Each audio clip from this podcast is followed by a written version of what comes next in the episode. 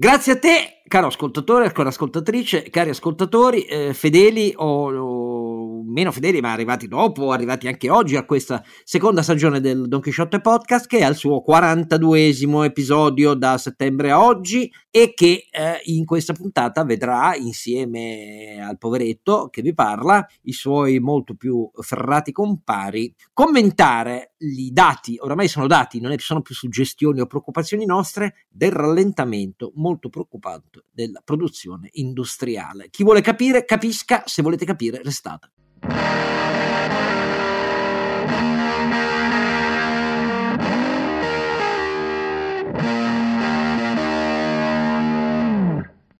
Don Chisciotte è sempre eh, Oscar Giannino eh, e eh, con lui innanzitutto il grande, grande e grosso e temibile Sancio Panza. Renato Cifarelli, che vi ricorda che il nostro sito è donchisciottepodcast.it. Benissimo. Prima o poi lo faremo anche migliore, ma insomma ci vuole tempo, ci vuole eh, siamo un po' tutti in autoproduzione, quindi cercate di capirci. No, eh, Anche chi si lamenta che non siamo regolari, dobbiamo incrociare le agende di tutti e quindi... Agende complicate, nel mio caso, soprattutto per le sopravvenienze di Covid familiari. Quindi, vabbè. Detto tutto questo, uh, a noi due si aggiunge, come sempre, ci guida per manina con la sua intelligenza ronzinante. Carlo Alberto Carnevale Maffè.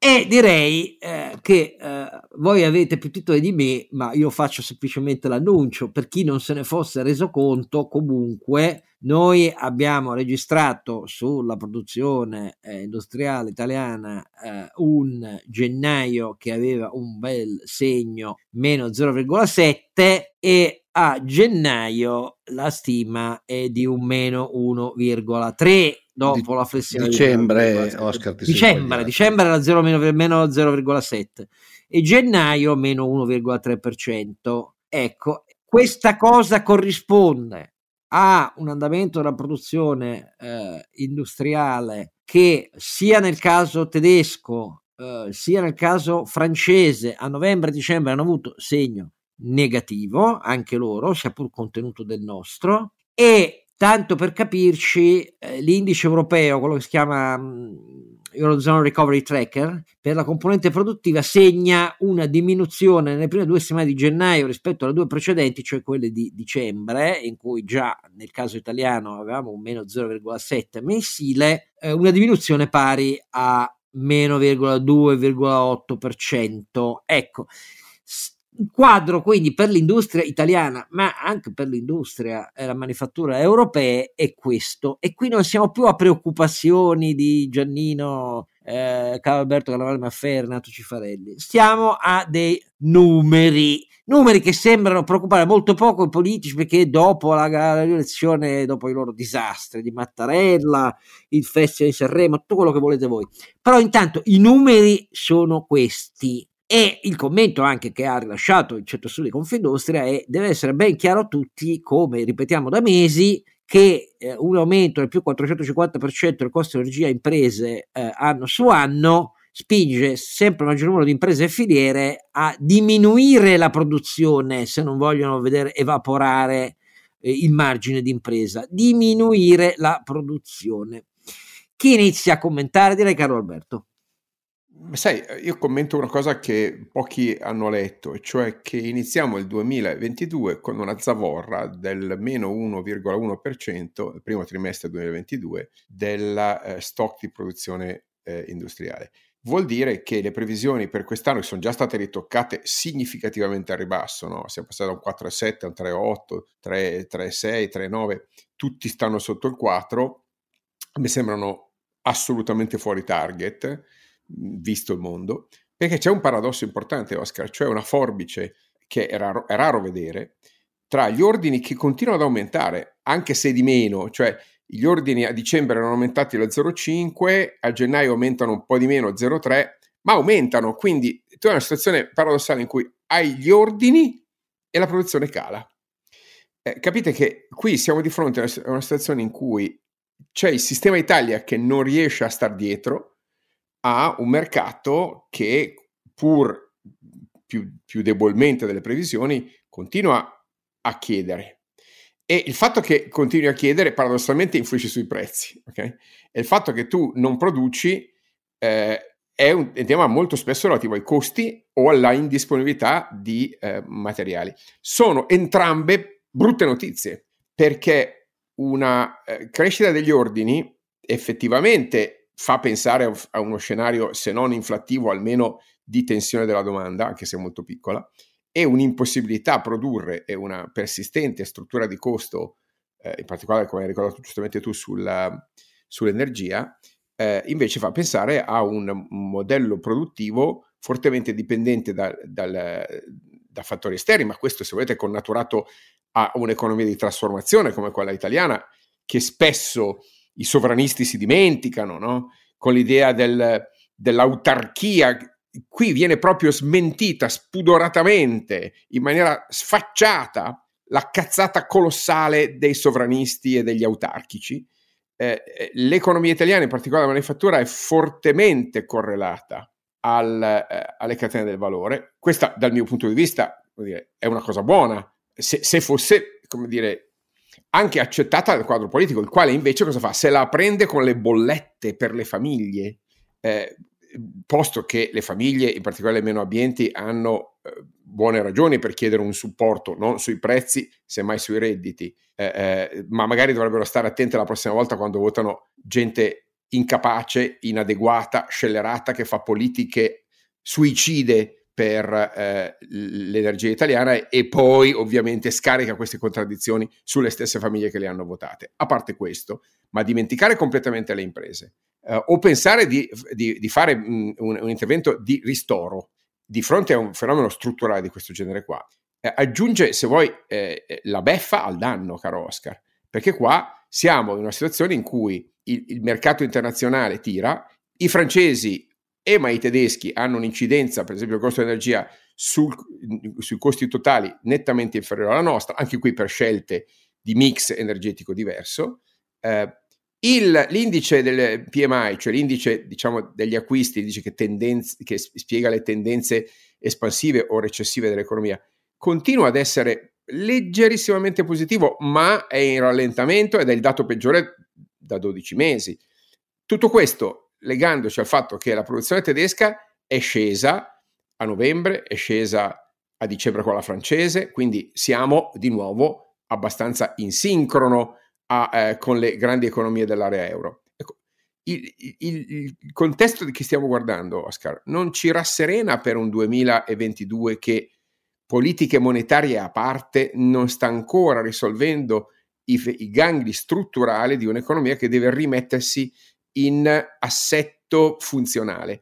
Se poi lo scenario di politica monetaria e di eh, necessarie, indispensabili scelte di exit strategy da questo lungo periodo di politica monetaria iper eh, facilitante, ecco, se appunto questo scenario si, ehm, si confermerà e non vedo come non possa confermarsi, alla tensione sul lato manifatturiero, quindi delle aziende private dei mercati, dovremo aggiungere la tensione sul lato del debito pubblico, del, eh, dell'eventuale dire, mh, mh, riflesso che avrà sul costo sul valore assoluto, eh, no, non solo dello spread, come noi siamo qui a, a, a guardare lo spread, eh, dovremmo guardare al valore assoluto, che, che rimane ampiamente in, in, territorio di tassi reali negativi. Sia chiaro, io non faccio drammi per eh, la, eh, il ritocco che la BCE sicuramente dovrà fare nei prossimi mesi e che la Fed in parte ha già annunciato e che riporta brutalmente gli, i tassi almeno nell'area non negativa. Ecco, non si capisce come possa essere un dramma riportare i tassi almeno a zero, eh, il che comporterebbe due incrementi da 25 eh, punti base nei prossimi mesi. Ecco, questo scenario da solo però, per quanto sia un piccolissimo gesto di normalizzazione, potrebbe mettere sotto grave tensione il eh, debito pubblico italiano Perché? Perché abbiamo una classe politica, nonostante la battaglia del Quiniran, anzi forse proprio per quella, non ha ancora capito nulla del quadro congiunturale che abbiamo e neanche di quello strutturale a cui andiamo incontro. Quindi, caro Oscar, mi dispiace confermare le previsioni che avevamo fatto qualche settimana fa della tempesta perfetta. Se non è proprio tempesta, è quantomeno una, eh, diciamo, un temporale molto molto significativo che in questo momento non ci lascia tranquilli. Eh, io aggiungo solo due considerazioni, poi do la parola a Renato. Eh, il primo blocchetto di considerazioni riguarda proprio la politica monetaria, nel nostro caso europea, cioè la, la Banca Centrale Europea, eh, e il secondo ordine di considerazioni invece ehm, il mutamento a cui stiamo assistendo dell'interpretazione possibile eh, dell'aumento dei prezzi di commodities ed energia. Per lunghissimi trimestri considerato eh, una fiammata che interessava solo l'offerta, cioè i prezzi degli input eh, industriali, e che eh, era destinato a febbraio, in questo mese in cui stiamo parlando, a scomparire. Questo è quello che avete letto da metà del 2021 fino a due mesi fa. Allora, il primo blocco di considerazioni, ehm, politica monetaria. Cominciamo secondo dalla Fed.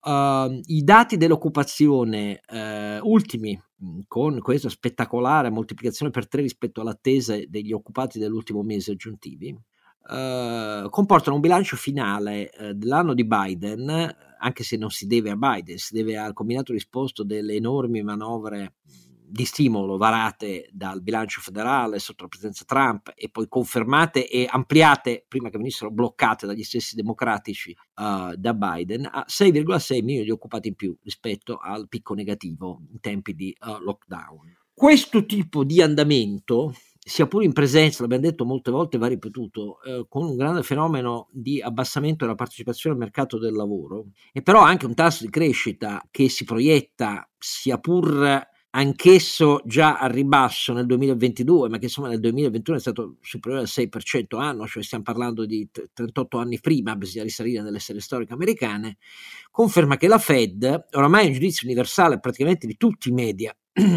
americani, degli osservatori, sta dietro, ancora troppo lontana dalla curva reale dei tassi che ci vorrebbero. Quindi questa cosa accelera ulteriormente il fatto che la Fed è già molto più avanti su innalzare i tassi e rientro eh, dal cui di quanto non sia eh, la Banca Centrale Europea.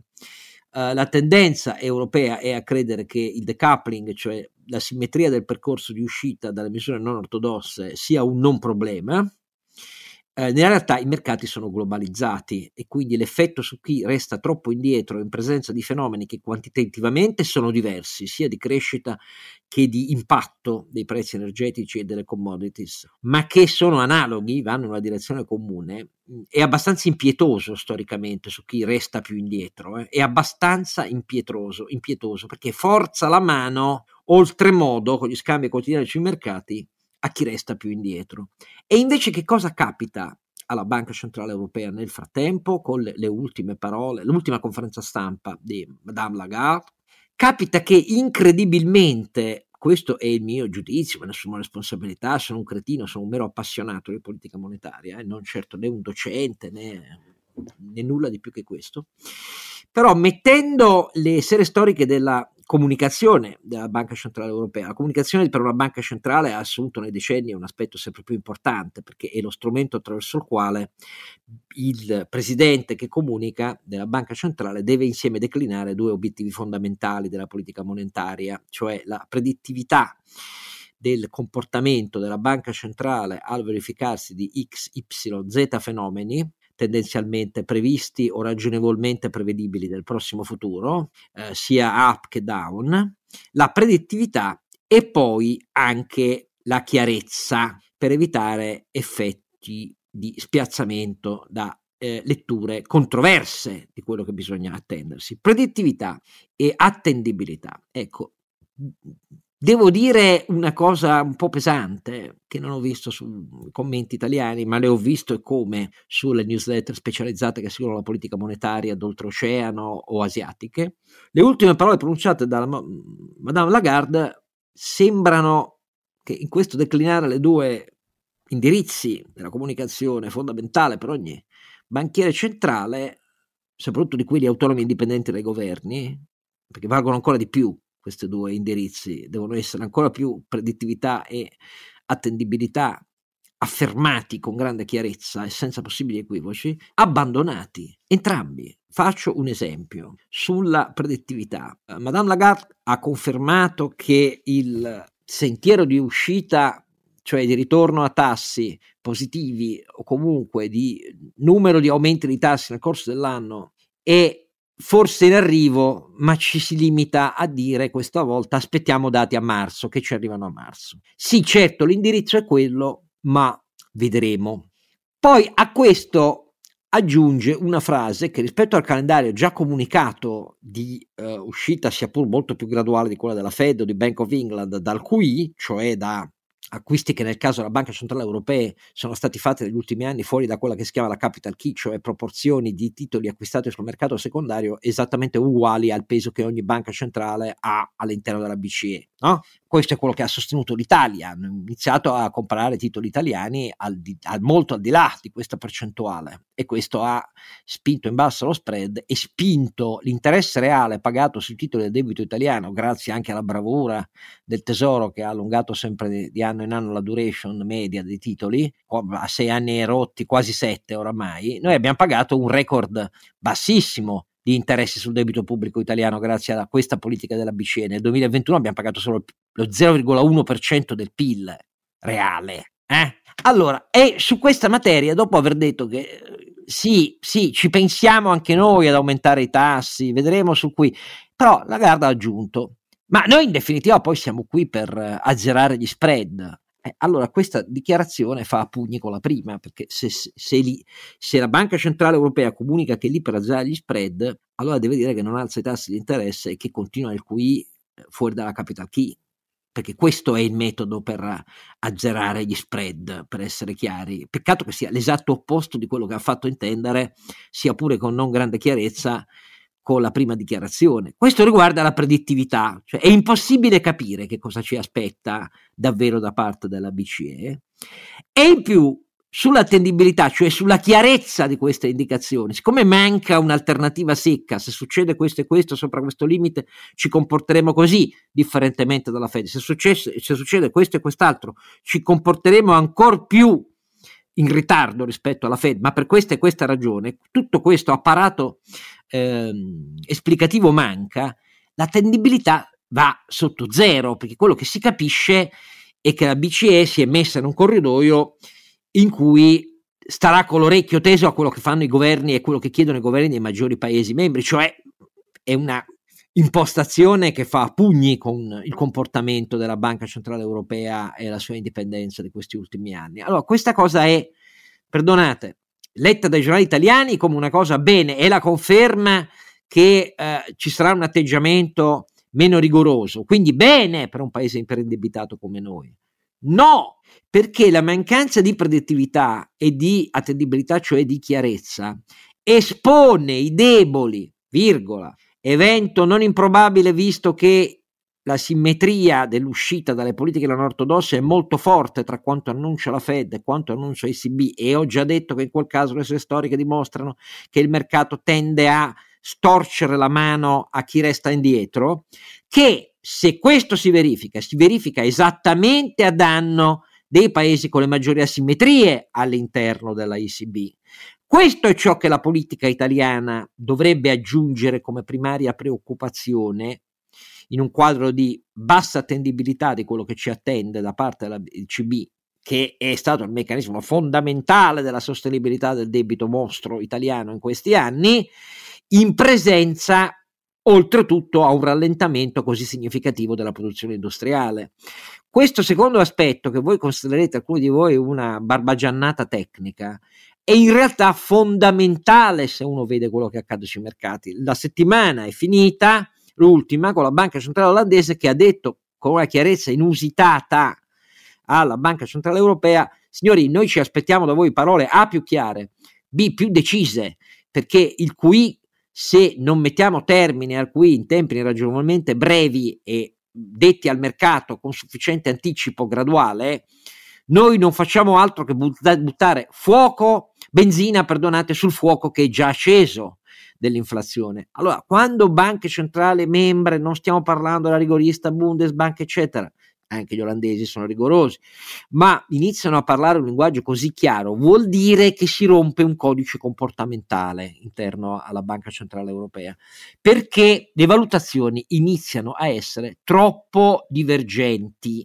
Ecco, allora io mi limito a dire queste due cose eh, sulle banche centrali. Aggiungo un altro aspetto che smentisce l'interpretazione prevalente degli ultimi due trimestri e mezzo su um, fiammata dei prezzi che riguarda solo l'offerta, quindi basta contenerne l'effetto sui clienti finali e poi non c'è nessun problema di inflazione strutturale.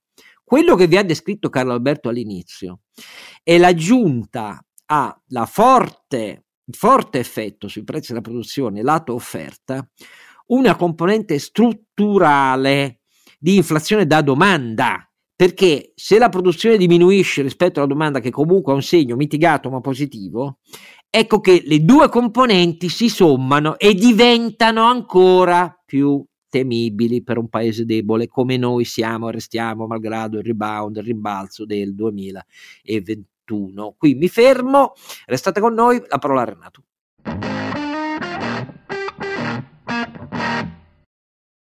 Renato, che dici tu? Ma io avevo intanto un, pa- un, paio di note sulle cose che avete detto voi. Sentire nel, in un anno che inizia per, cioè in un anno che è 22 Carlo Alberto che parla di autarchia mi fa venire un po' i brividi, ma insomma. Eh, no, no, ma lui, invece... lui, riporta quello che vasta parte delle forze politiche italiane continua certo, ad avere in mente. Eh. Certo, Beh, ma cioè, sai, se pensano come... di fermare l'aumento dell'energia al Brennero con il, il, decreto contro il caro bollette, che, quella, che cos'è se non autarchia ovviamente del tutto surreale, no, no, certo. è chiaro, è, è evidente che non puoi certo, fermare. Sì, però sai, essendo nel 22... Insomma, ah, in questo mi, senso, tu dici, cent'anni dopo. Ecco. cent'anni dopo, diciamo che non, cioè, così mi, mi, mette un piccolo brivido, ecco, piccolissimo però. No, invece eh, parlavi di comunicazione, eh, Oscar, quando si diceva parlare chiaro, tutti si ricordano una frase che è whatever it takes. Eh, quella frase fu quella che cambiò la politica della, della BCE, dei tassi e, e diede una svolta. In questo caso mi sembra che non sia stata detta, comunque vedremo.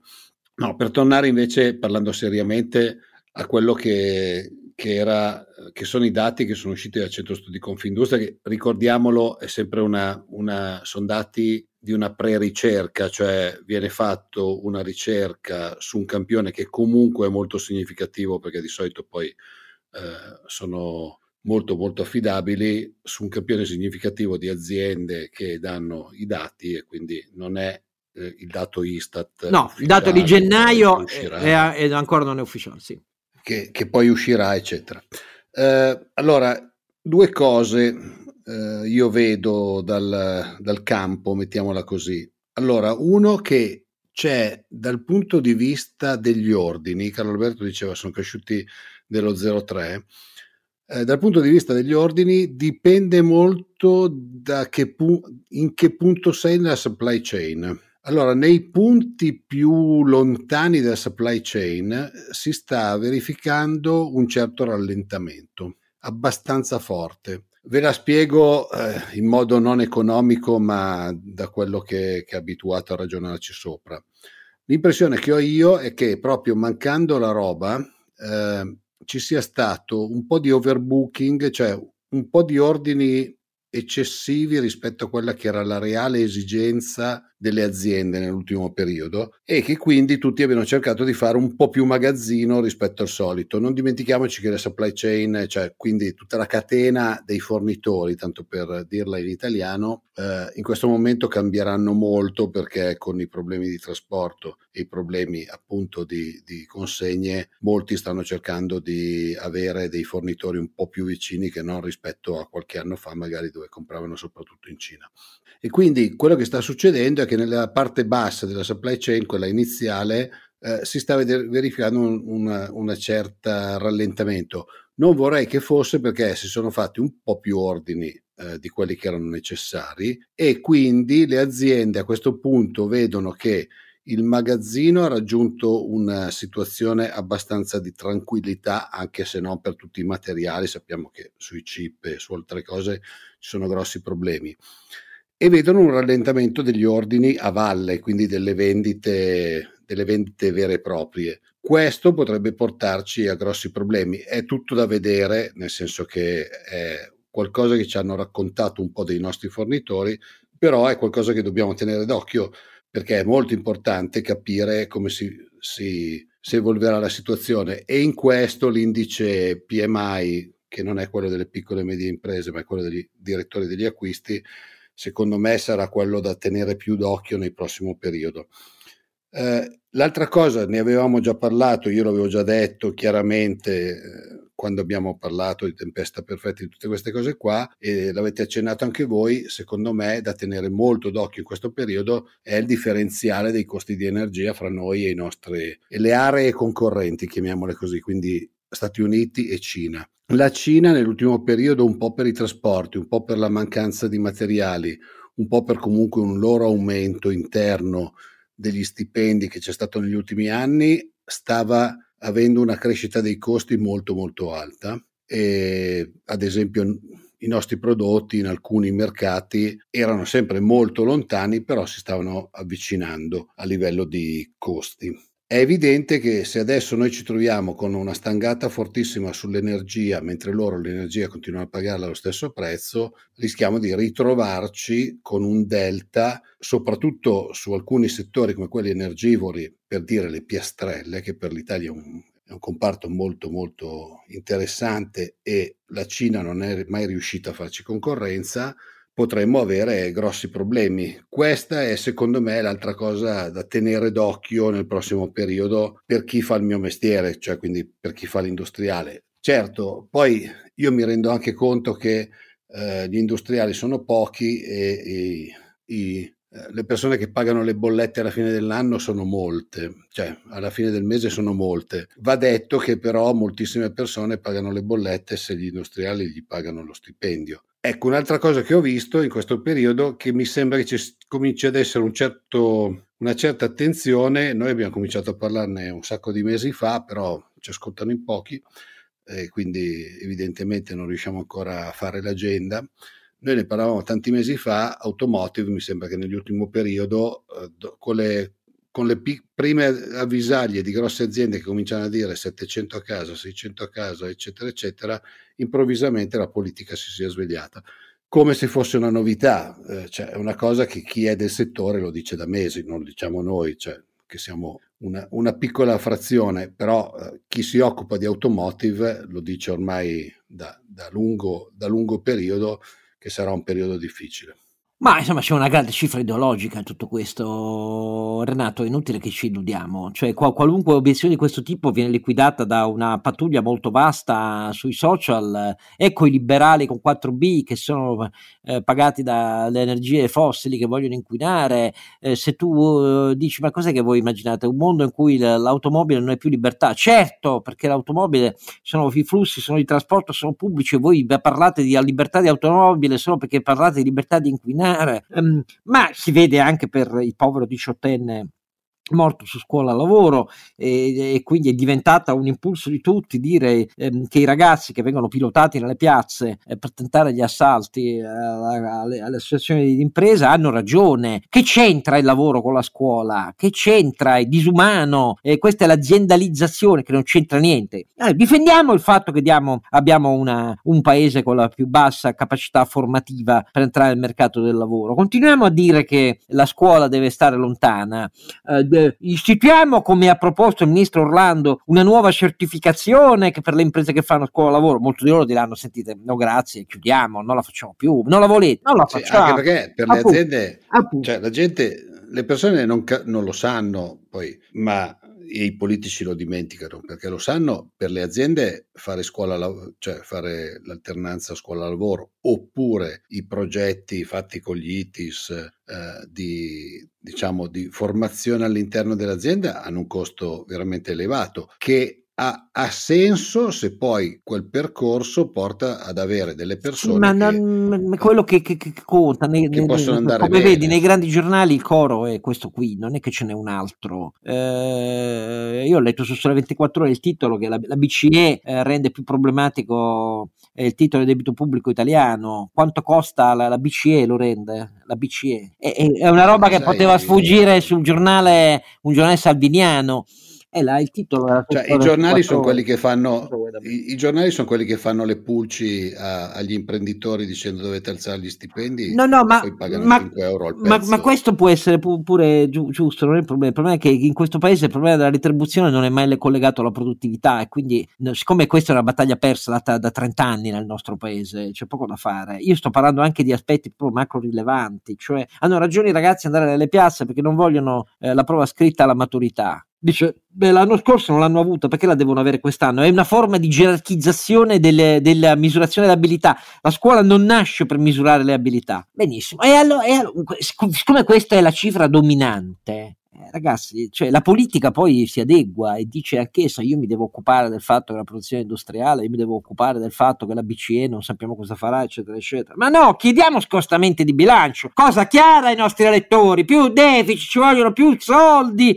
eccetera, eccetera. E Salvini non fa altro che ripeterlo. E adesso dice che Salvini è impegnato in una grande manovra per diventare moderato, ha detto che diventa, che lui è moderato, lib- qualunque cosa voglia dire in Italia, vabbè. però lui è liberale, atlantista, europeista, lui, lui, oh ragazzi, ma eh, che, che, volete da me? Cioè questa è la, la, la, la, cosa che si legge a tonnellate di pagine ogni giorno, ma cosa pensa il tal deputato, è contiano, eh, inteso come Conte, l'avvocato, no, è di Maiano, ma chi se ne frega con tutto il rispetto? Ma vi siete bevuti il cervello, signori direttori? Sono questi i problemi seri su cui fare pagine, pagine, pagine ogni giorno. E loro mi risponderebbero: Sì, coglione, certo che sono queste. E che vuoi fare? Non si ragiona in questi termini, non, non si può ragionare. Si Beh, può. sai che la mia. Il, P- il PD, che... il PD, appena è uscito fuori il calendario della Commissione europea eh, sulle fonti di produzione accettate dell'energia, ha detto: Noi, il Parlamento europeo, li manderemo sotto perché noi non lo vogliamo il gas nucleare. E, e, per l'Italia un affarone, caro Carlo Alberto. Cosa che ti dica? Questo è il PD, eh? non, è, non sono frange estremiste, è il PD. E, e, attenzione perché nel Parlamento europeo non finisce come al Consiglio europeo, perché al Consiglio europeo ci vogliono 20 paesi che dicono no, ma al Parlamento europeo si va a maggioranza. Quindi vediamo un po' cosa succede. Dopodiché, naturalmente si dirà che gli occupati persi in Italia e le imprese che chiudono l'automotive è colpa dei miserabili industriali italiani. È ovvio. Mica... Che non hanno investito. Ma è ovvio che è così, ma è già, questo neanche a dirlo che è così, già li vedo i titoli. Miserabili, bla bla bla bla bla. Caro Alberto, tu stai in bocconi, sei isolato da tutto questo. No, no, eh, semplicemente il, eh, la, con, la, con, la, quantità di, di, consulenze che fanno i professori della Bocconi non direi, ma comunque insomma, in genere, mettiamola così. Feroce battuta. No, feroce battuta, no, non era, cioè, allora, ci sono delle persone che hanno dal punto di vista della capacità delle, delle, skill che sono invidiabili e quindi molto spesso vengono chiamate da grosse aziende. Sentiamo caro Alberto, sentiamo caro Alberto. No, volevo dire che eh, le scelte dell'Unione Europea eh, rischiano veramente di, di fare Karakiri se il Parlamento, eh, preso dall'impeto eh, ambientalista dovesse bocciare la tassonomia che è stata proposta dalla Commissione, che è ovviamente frutto di una mediazione, ma è assolutamente ragionevole eh, anche in un'Europa che vuole essere campionessa dell'evoluzione eh, green eh, e fa benissimo dal mio punto di vista, è giusto che eh, punti su quello, ma finché lo fa lavorando a valle delle catene del valore della produzione di energia e non a monte, quindi ponendosi il problema di sviluppare fonti energetiche da cui non, non dipendono le sorti eh, industriali del, del, eh, de, del, vecchio continente perché sono autonome, ecco, e, e su questo, come dire, c'è tutta una strada da fare perché le tecnologie autoctone europee per le energie sostenibili in questo momento non sono eh, sufficienti per assicurare una transizione energetica eh, che non, non, aumenti la dipendenza eh, in particolare dalle tecnologie e dalle materie prime cinesi. Quindi io mi domando se al di là della componente meramente tecnica, vuoi energetica, c'è anche la consapevolezza, se posso, di tipo geopolitico, che un'Europa che si condanna alla dipendenza strutturale eh, dalle risorse tecnologiche, dalle tecnologie, dalle materie prime mh, mm, che, che, importa da, dall'estero, è un'Europa eh, veramente che si zavora da sola. Quindi non lo so, PD o meno, non so cosa faccia anche l'SPD in,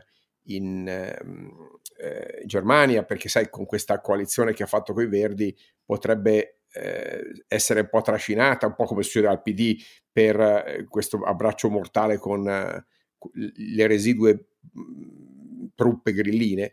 Ecco, no, non so cosa succede, mi auguro che prevalga il buonsenso, perché l'Europa non ha bisogno in questo momento di azzopparsi ulteriormente sulla transizione ecologica, di cui, caro Oscar, non abbiamo ancora fatto tutti i conti, perché abbiamo parlato molto della, eh, dell'automotive, ma non abbiamo ancora parlato quantitativamente, per esempio, della transizione sull'immobiliare e sull'infrastrutturale dal punto di vista, per esempio, degli immobili produttivi, quindi commercio, industria, eh, uffici. Noi abbiamo un, un, un'importantissima sfida da questo punto di vista, di cui si parla poco eh, e che viene in questo momento un po' ovattata, anzi calmierata dal, dai, dai, bonus scellerati che vengono, eh, che vengono offerti, ma che non produrranno significativi impatti dal punto di vista della eh, distribuzione dell'efficienza energetica di questo paese. Quindi mi aspetto che il vero, eh, il vero conto da pagare per la transizione energetica